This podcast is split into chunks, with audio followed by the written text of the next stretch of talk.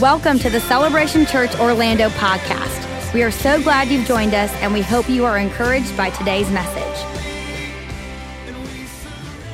All right, all right, all right. Church, how you guys doing? 12 o'clock, you guys doing good? Yes, I'm, I'm digging it, I'm digging it, man. I'm so, so excited for, for where we are as a church, for where we are in this season.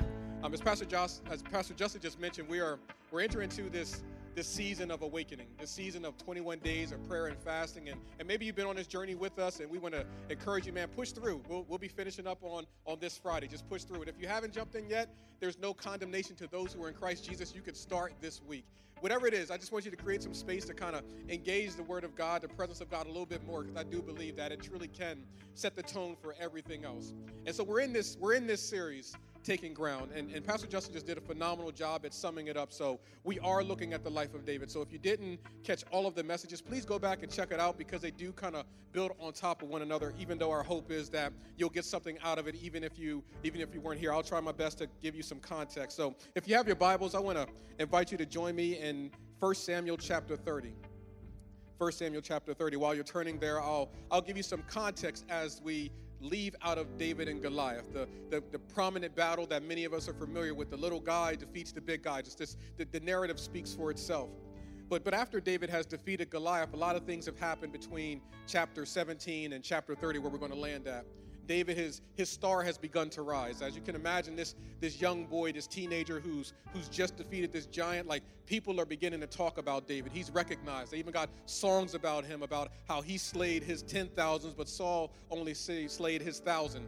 There was this tension, but, but David began to grow in favor. He began to grow in influence. He had all these followers on social media, like David was blowing up. He was, he was all over the place. But with that success also came a little bit of opposition from somebody who should have actually been cheering him along, and that was from the current king Saul.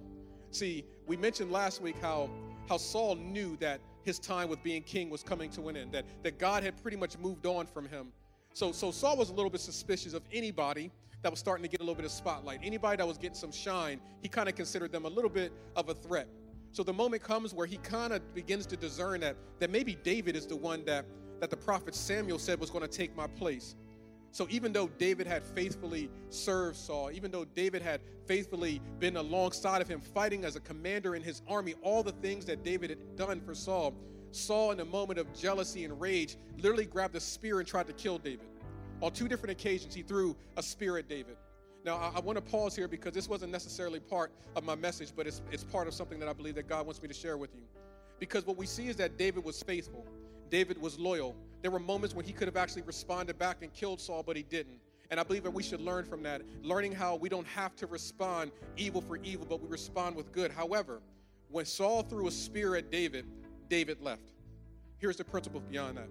Some of us may think that we're being loyal and faithful by staying in environments that are toxic and that are harmful to us. But I want you to let you know that God has sent me here to tell you this. You have permission to move on because He never intended for you to stay in an environment where someone is trying to harm you. You have permission to move on. We see that with the character in the life of David. But even when David is on the run, things are working out for him. Everywhere he goes, he's having favor and success. In fact, as we step into this text right now, David is coming back from winning another sizable battle, something that was significant. He's coming back with the resources, another win, another notch under his belt. And this is where we find ourselves entering into this, coming back with the spoils of victory. At verse number one, it says this Now David and his men came to Ziklag on the third day. And the Amalekites made a raid against Negeb and Ziklag. They had overcome Ziklag and they burned it with fire and taken captive the women and all who were in it, both small and great. They killed no one, but they carried them off and went their way. Verse number three. And when David and his men came to the city, they found it burned with fire and their wives and sons and daughters were taken. David and the people who were with him raised their voices and wept until they had no more strength to weep. David's two wives had also been taken captive Ahinoam of Jezreel and Abigail, the widow of Nabal. And David was greatly distressed, for the people spoke of stoning him. Because all of the people were bitter in their soul, each for his sons and his daughters. But David strengthened himself in the Lord his God. I want to I want to reread verse number 4 so we can understand the moment that David is in right now. Then David and the people who were with him, they raised their voices and wept until they had no more strength to weep.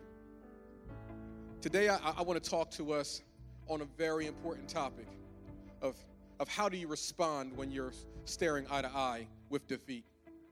How do you speak when the wind has been taken out of your lungs? How do you win after suffering a crippling loss? David had no more strength to weep. Today, if you're writing notes, I want you to write this message title down No More. Let's pray. God, we thank you. We thank you for every opportunity that we can, we can gather in a community and, and worship you, Lord. We don't take it lightly. So, God, I, I pray, Father, I pray that I decrease and that you increase, and anything that's that's not of your word, that's not of your will, Father, that it falls to the ground. But but everything that's you, Lord, I, I pray that it that it lands on good ground. So God, we pray for for open eyes that we can see you. Lord, we pray for open ears that we can hear your truth. And Lord, we, we pray for open hearts that we can receive everything that you have for us. We come in with an expectation. It's in Jesus' name that we pray. Amen and amen. You know, you guys have heard me on, on a few occasions talk a little bit about um, the season of, of life that I'm in.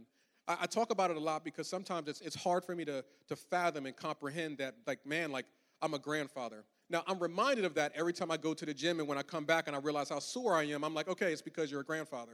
But, but reality, I, I, I often find myself like, man, I, I can't believe this. Like, I actually have two beautiful young granddaughter. So it's causing me to look at things a little bit differently. It's, it's causing me to look at things through the lens of, of legacy and, and, and how to have a, a lasting impact. I, I want to ultimately have those, those moments with my granddaughters that they could say, oh, this is something that I used to do with my grandfather.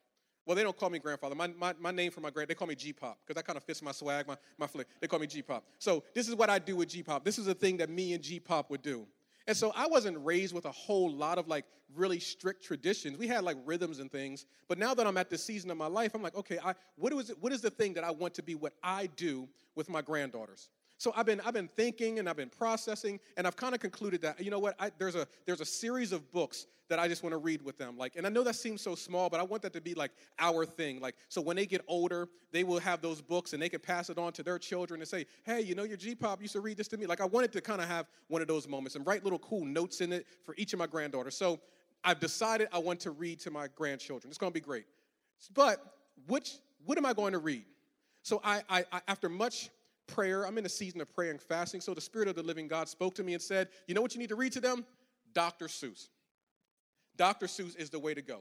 Because Dr. Seuss has got such profound wisdom. They got, they got movies about some of his books. His literature is good, it's colorful. There's always these great teachable lessons inside of it. So Dr. Seuss is the direction I was going to go. So now I'm, um, I'm online and I'm ordering all these different Dr. Seuss books.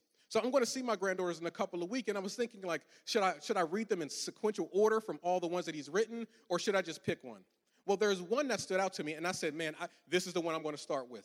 It is called "Oh, the Places You Will Go." Oh, it's it's it's such a encouraging, powerful book. The title speaks for itself. It's so encouraging. I brought it out here with me today. I wanted you guys to see it. I'm, I'm plugging Dr. Seuss right now. Oh, the places you'll go. Do you see the exclamation point on the end of that? Oh, the places you will go. How exciting is it to think that there is an entire book that just helps you to dream and have aspirations? And the statement is, oh, the places you will go. It is so powerful. I know y'all guys came here expecting to hear a word from God, but we're going to talk to Dr. Seuss for a second. I got a couple passages. I, I got to read it to you. Now, listen, we will get to the Bible in a minute, but, but, let, but let Dr. Seuss encourage you for a minute because he, he got something to say. Watch what Dr. Seuss says to us as a body of believers. He says, Congratulations, today is your day. You're off to great places, you're off and on your way. Man, I already feel excited. You have brains in your head, you have feet in your shoes, you can steer yourself in any direction that you choose. Dr. Seuss got bars. He's trying to let you know, like, man, you can go any direction you want to go. So he's encouraging us, dream big. He goes on to talk about how we'll have the ability to make decisions, to avoid conflict, to avoid obstacles. And then he says, oh, the places you will go. I, I could go on and on for, for days, but there's this other one that I, that I got to show you. He even goes on and says, you'll be way up. You'll see great sights. You'll join the high flyers. You'll soar to high heights. You won't lag behind because you'll have the speed. You'll pass the whole gang and you'll soon take the lead. Wherever you fly, you'll be the best of the best. And wherever you go, you'll top the rest. My granddaughters are to eat this up. They're to eat this up. I was reading this last night and I saw that. I was inspired because I felt like Dr. Seuss was talking to me. And then, and then I turned a page, if I could turn a page. Then I turned a page because I wanted some more of this inspiration. He said that you're to take the lead, you're to be the best of the best. Turn the page and it says, except when you don't. Because sometimes you won't. I'm sorry to say, but sadly, it's true that bang ups and hang ups can happen to you. He spends the rest of this book talking about this tension of having dreams and aspirations and vision for your life. But on the other side of the page is, but sometimes it won't work out. Dream big, but be prepared when the dreams don't come true. He even lands in this space called the waiting place. It's kind of like what I would envision is kind of like the sunken place. Anybody seen Get Out? Never mind. Okay, so it's, it's kind of like the, the waiting place, that place where you're just you're just a passenger in your life, just waiting for God to move, waiting for that breakthrough, waiting for an opportunity, waiting for freedom, waiting for joy. Dr. Seuss spends all this time helping his audience to understand you're going to go to some incredible places, but sometimes you're not.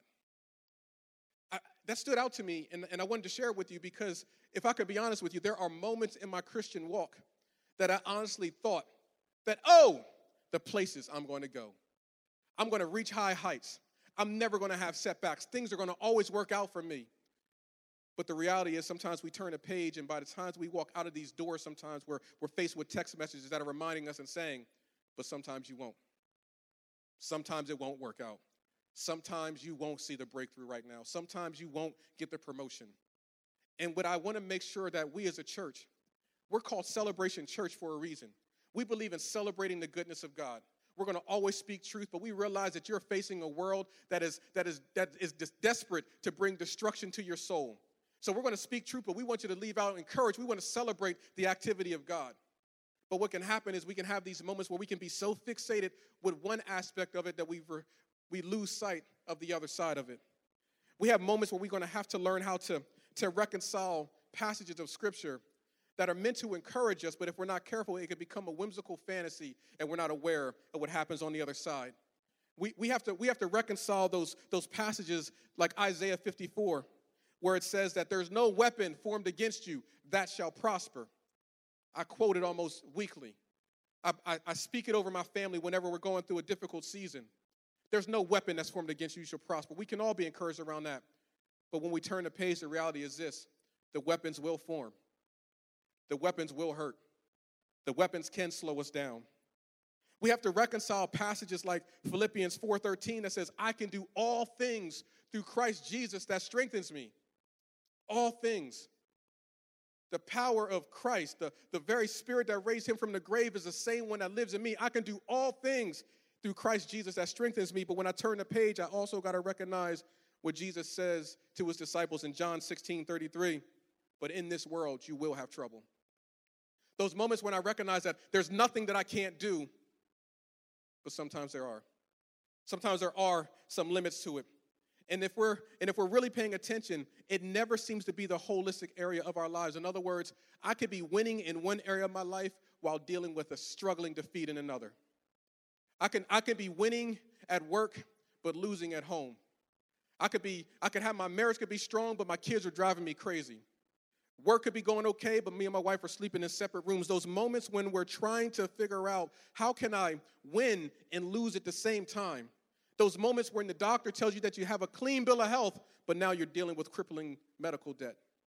Those moments where you're dealing with this tension of, oh, the places you will go, but then you turn a page, but sometimes you won't. See, it's, it's with this I want us to understand that this is, this is the dilemma that David finds himself in. David, a man after God's own heart, a man who had been anointed from the time he was a teenager, the man who defeated Goliath the giant, this man who had had so much success. He was in a spot where he never took a loss, ever in his life. Like everything that David did, he was successful at it. He was a great worship leader. He was great at fighting. He was great at battle. He was great at strategy. Everything that was thrown at David, he was able to conquer it without a problem. Like David's playlist was like, all I do is win. All I do is win, win, win, no matter what. My money's on my mind, and I can't get enough. I come into the building, they throw their hands up, and they stay there. Like, okay, let's get back. We're a fast right now. What I'm saying is that David, he knew nothing about defeat. All I do is win, win, win. That's all David's motto is. But then this one day, the winner, the champion, the man who defeated and beheaded Goliath, he comes home after winning another battle. And when he comes around a corner, he sees that his house is on fire and that his family has been kidnapped.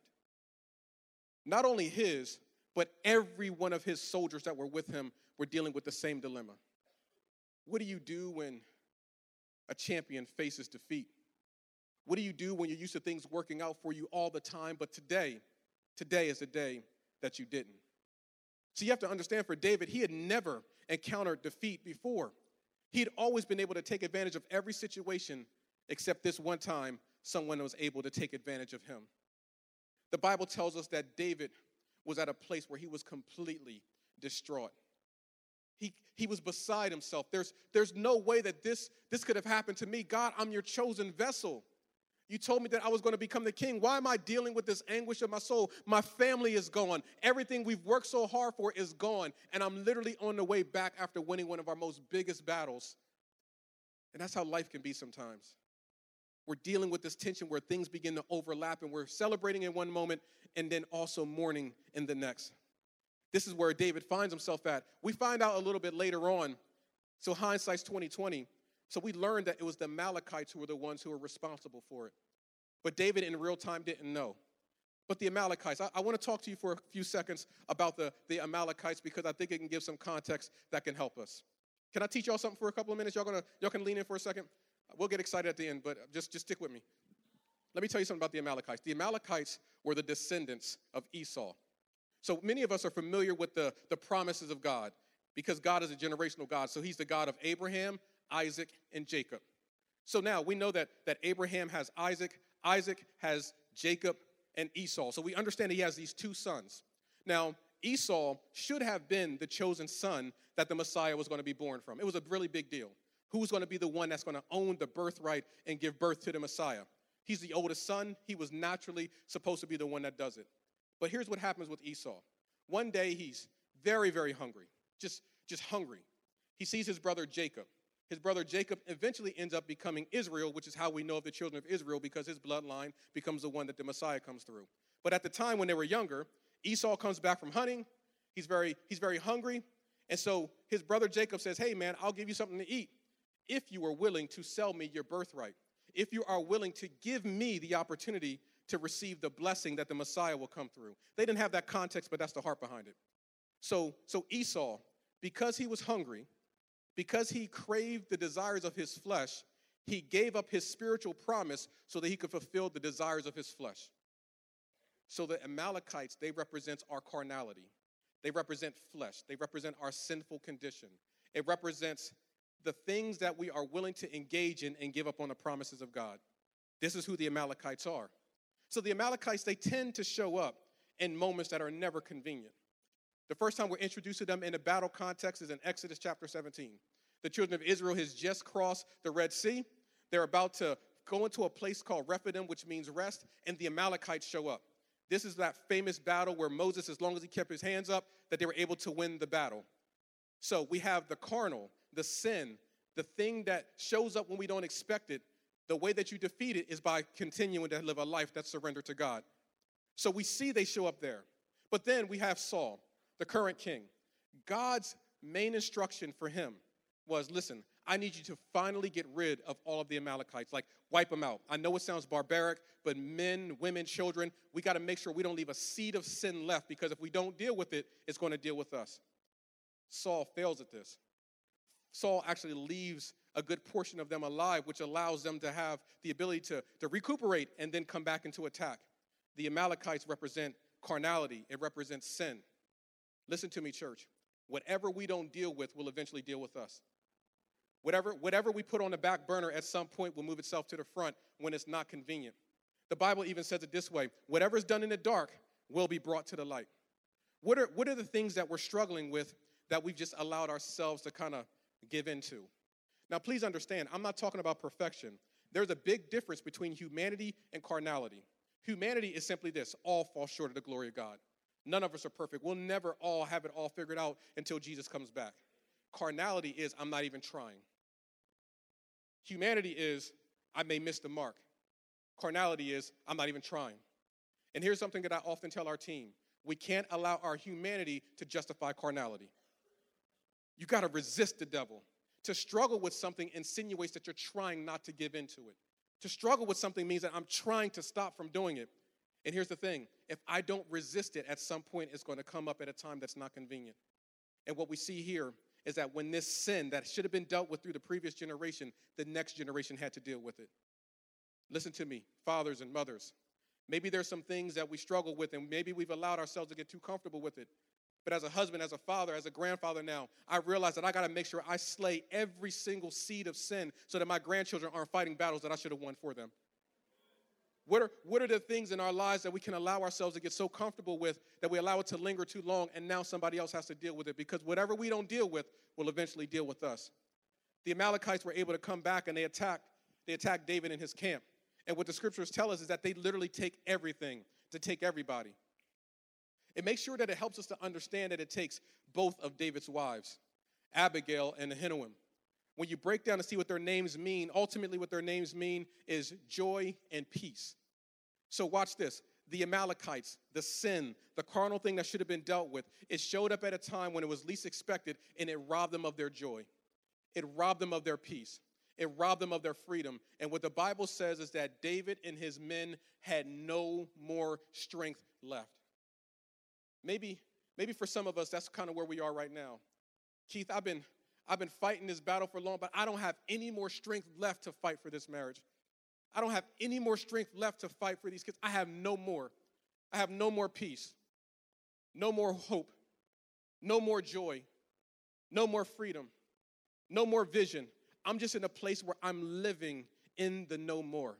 This is, this is where David's at.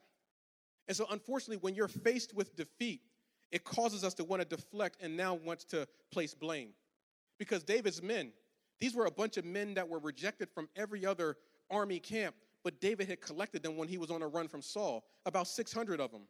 So they're out on this run and they're winning with David, but the minute they experience loss, they now look at it all as being David's fault because defeat loves to blame somebody. See, here's the thing that happens after we face defeat it often leads us to a place of division. We begin to find ourselves divided against one another. We find ourselves to want to place blame. It's amazing how whenever there's a whenever there's a defeat, I, lo- I love watching athletes because you can see the ones who see the big picture. When you interview them and you have them talk, and they're like, "Okay, so what do you think happened?"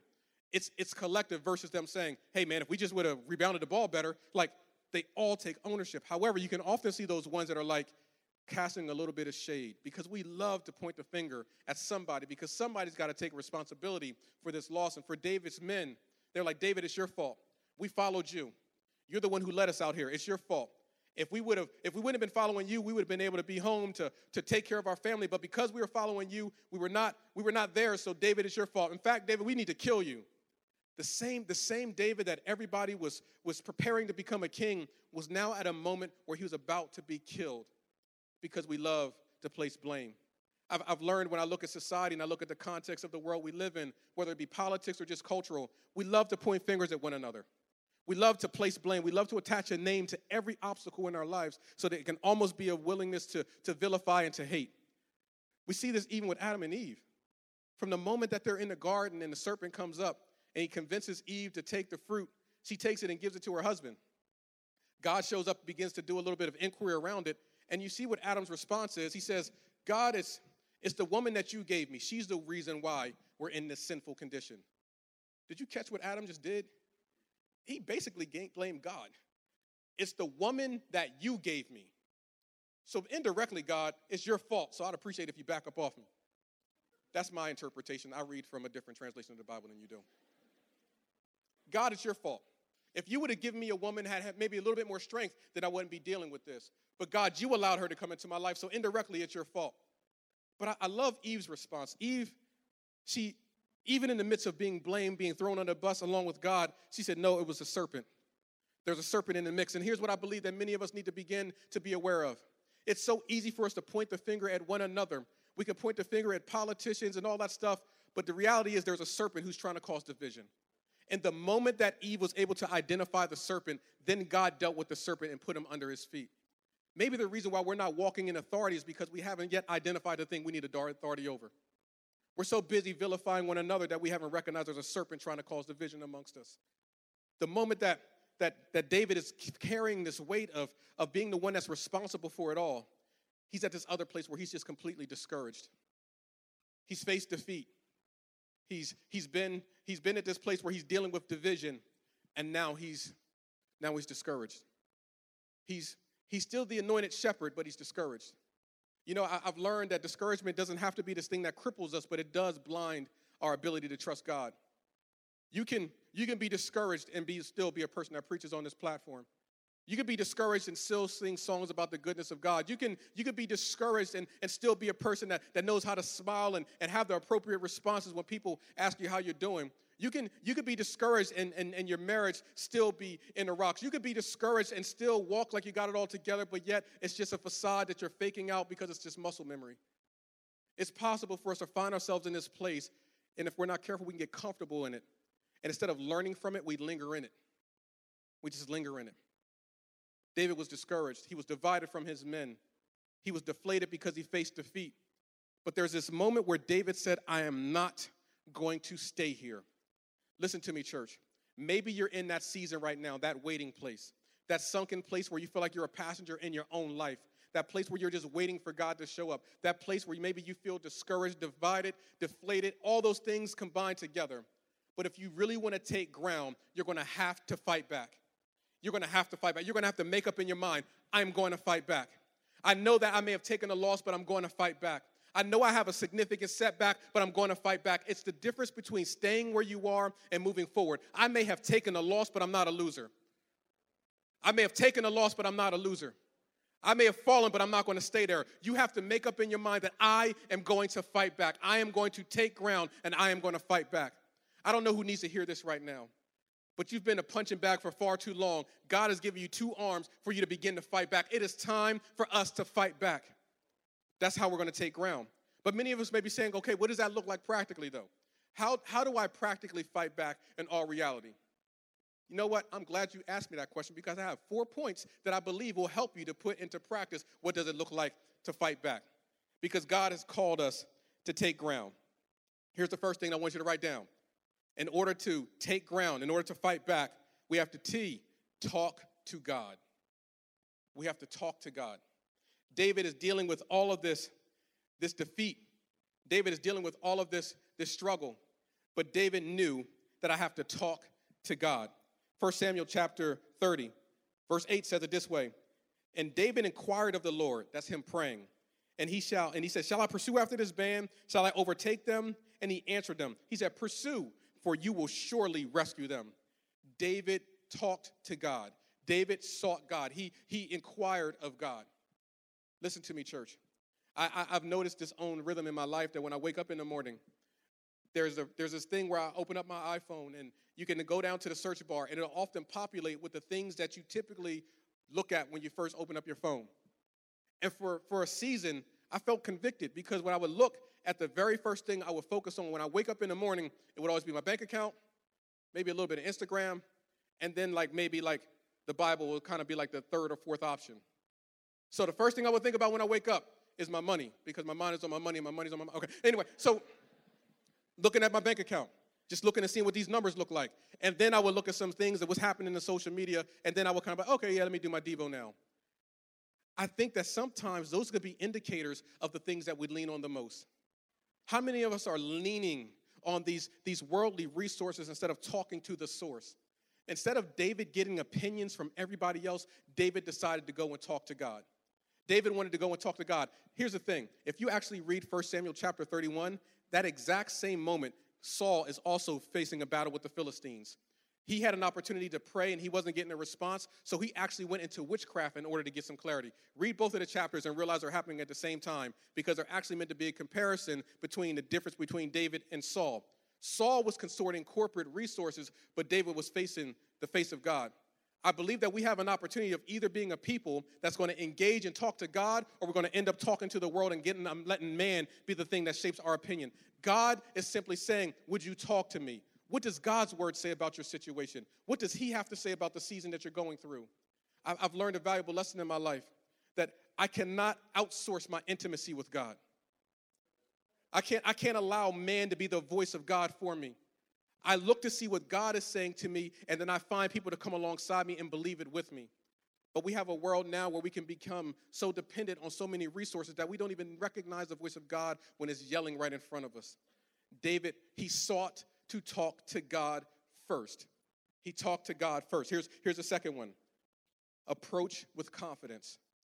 We have to approach with confidence. 1 Samuel chapter 30, looking at verse number 9. So David set out and him and the 600 men that were with him. And they came to the brook of Besor, who were with him, and they were left behind and stayed. Let me just pause right there. What we see here is that David has no idea. He has no idea that, that the Amalekites are the ones who are responsible for robbing his house. He has no idea. But yet, David packs up his men and they start moving with confidence. Now, let me be real with you.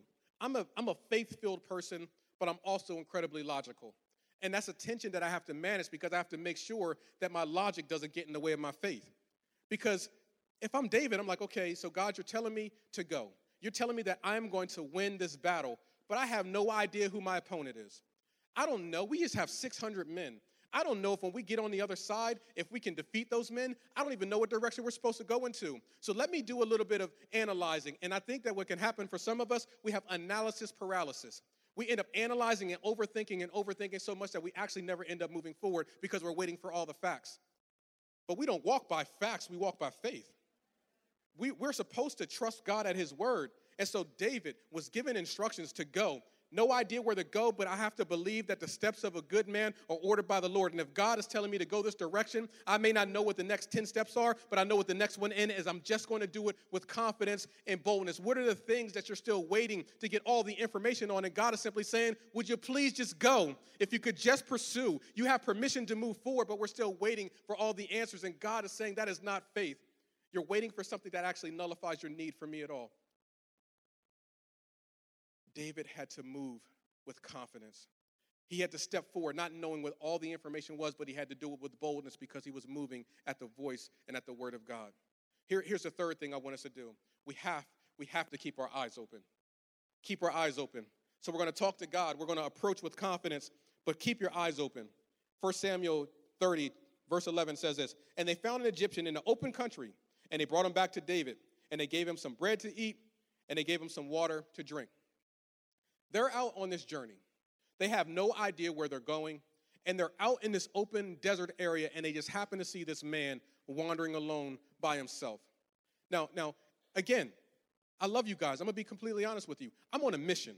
God's told me that I need to go and take ground. I'm gonna go and get my family back.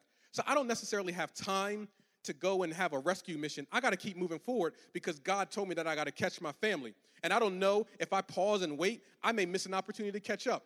So if you're talking to me, I'm like, okay, it's, it's, there's a guy out there off in the wilderness, but I got a mission. I'm on a, I'm on a roll.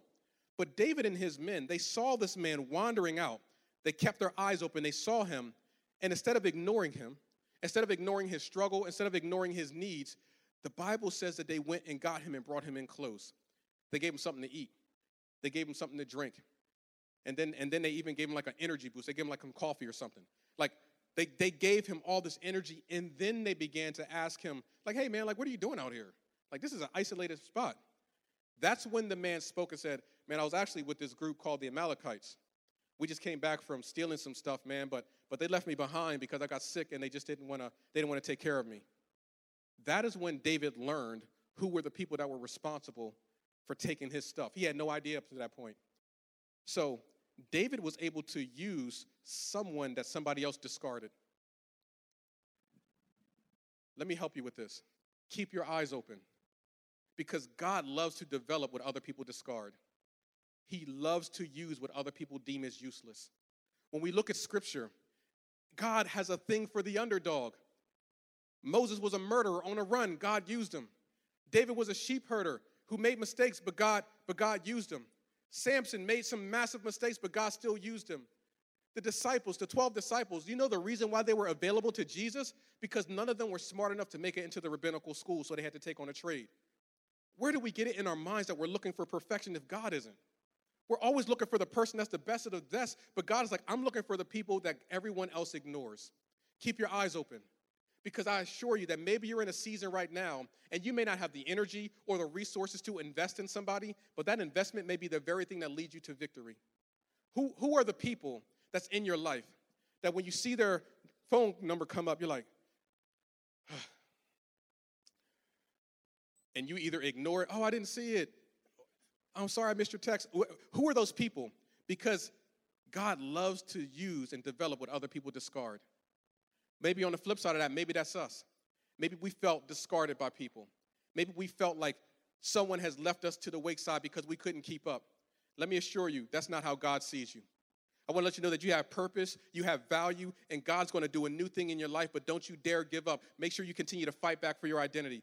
Don't you allow the way that man sees you to be any indication of what you think, the way that God sees you. God loves to use what people deem as useless.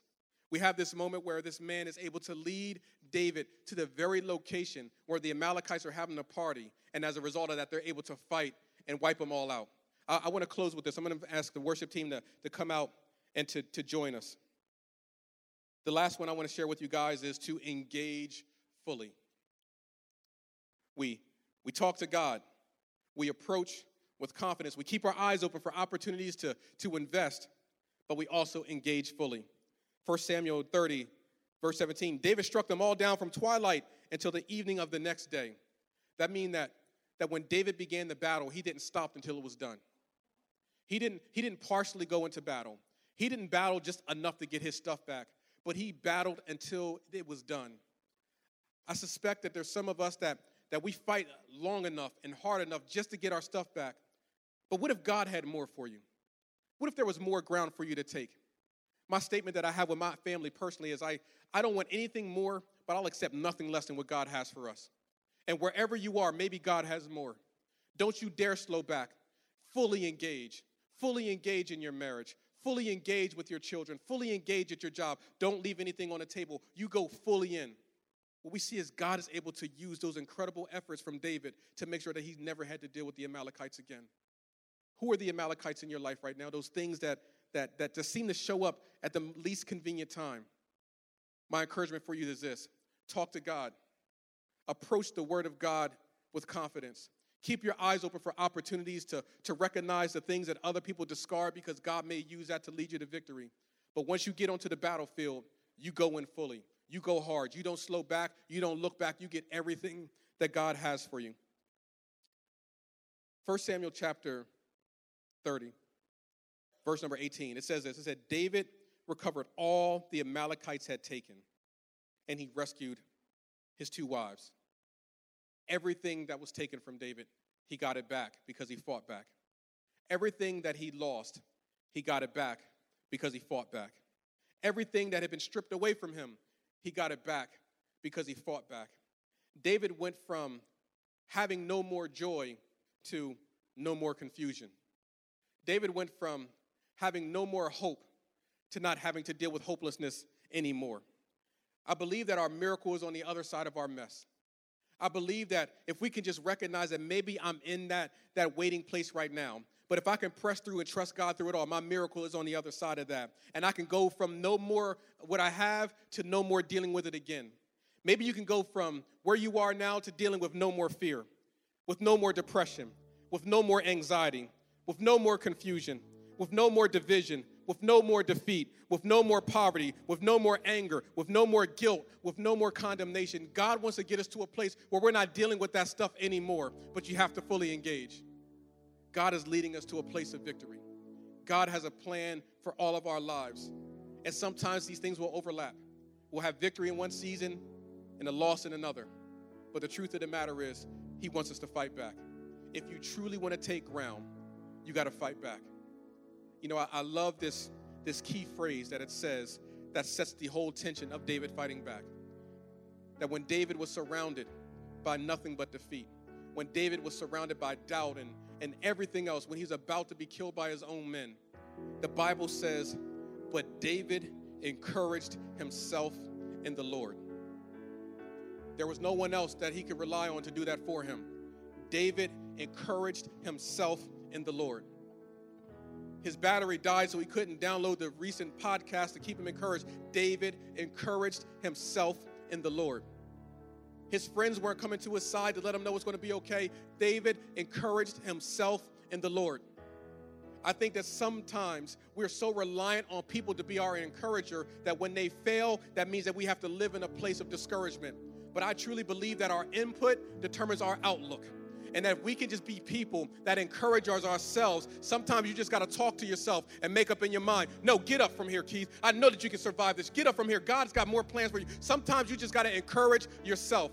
Man may not always be there. Your spouse may not always have the words. There may not be a pastor that can come alongside you and pray for you. But what the Bible says is that David was able to encourage himself. He was able to stand on God's word for himself. And I want to make sure that you're equipped with everything you need to say that no, God says that I am more than a conqueror. God says that my family will be blessed. God says that I am the head and not the tail. God says that no weapon that's formed against me that shall prosper. God says that my family will be blessed. God says that I shall be prosperous. God said these things about me. I don't need anyone else. I'm not looking for man to be ink pen in my life. I just need you to be a highlighter because God is the only one that has the right to write anything on my heart. I am looking at it and saying that God says it. We got to be a people that relies more heavily on allowing God to be the main thing that influences our lives, and we're looking for people to come alongside of it. But I never look for man to replace the voice of God in my life, and I pray the same thing for you. With every head bowed and every eye closed, I want to I want to pray for us. Because as I was praying through this, this message, I found myself thinking about you, those who are sitting in our seats right now, and I and I got this sense that many of us are sitting in that place that Dr. Seuss talked about called the waiting place. You're just you're just waiting for the miracle. You're waiting for the breakthrough. You're waiting for God to show up. You're waiting for the clarity. You're waiting for the assignment. You're you're waiting for God to do something in your life. And I feel compelled to pray for you. So if that's you, you're waiting for a move of God. There's, there's an area of your life that you need God to show up in. Your miracle is on the other side of your mess. But I want to pray for you right where you are. I believe this can create the momentum for you to walk in what God has for you. So if that's you, if I can pray for you, any area that you just need God to show up, would you be bold enough to lift your hands up on the count of three? One, two, three. Amen. Hands up everywhere. God bless you. Amen. Amen. Amen. Amen. Amen. God bless you. Here's my second question. Because in a room in this size, I suspect that there's some of us that are in here that we don't have a relationship with Jesus. And when we talk about taking ground, the best thing you could do is take ground in your soul, is recognizing that Jesus died for your sins and that apart from him, you can't do it on your own. If you're in here with us today and you want to commit or recommit your life to Christ, shifting from a place of carnality to a place of embracing grace, but also recognizing your humanity, I want to pray for you. So if you're in here and you want to commit or recommit your life to Christ, would you be bold enough to lift your hand up on the count of three so we can pray with you but also celebrate with you? One, two, three. Hands up. Amen. Amen. Amen. Church, you know we're celebration, so we celebrate with those who are saying yes. Come on, church, let's give it up for those who are saying yes and responding to the message of the cross. Here's what I want us to do now. I want us all to stand on our feet. We're going to go back into worship. I'm going to pray for us. That Pastor Justin's going to come out and give us some closing instructions. But as you're standing on your feet, would you mind just lifting your hands up with an expectation that you're believing that God is going to meet you exactly where you are? Heavenly Father, God, we thank you. We thank you, God, that we can look in your word and be inspired and encouraged by looking at the stories of your vessels. So, Father, much like David, God, we may be coming off the heels of an amazing victory, but also looking at defeat. But, God, you have commissioned us to take ground. Take ground in our homes, take ground at work, take ground in our personal lives, take ground in our finances. So, Father, in the name of Jesus, Lord, I pray that you show up and do amazing things in every one of our lives. So, Father, we celebrate you, we worship you, we give you all the glory, the honor, and the praise in Jesus' name. Come on, church, let's worship. Thank you for tuning in to today's podcast. For more information about Celebration Orlando or to get in touch with us, please visit celebrationorlando.org.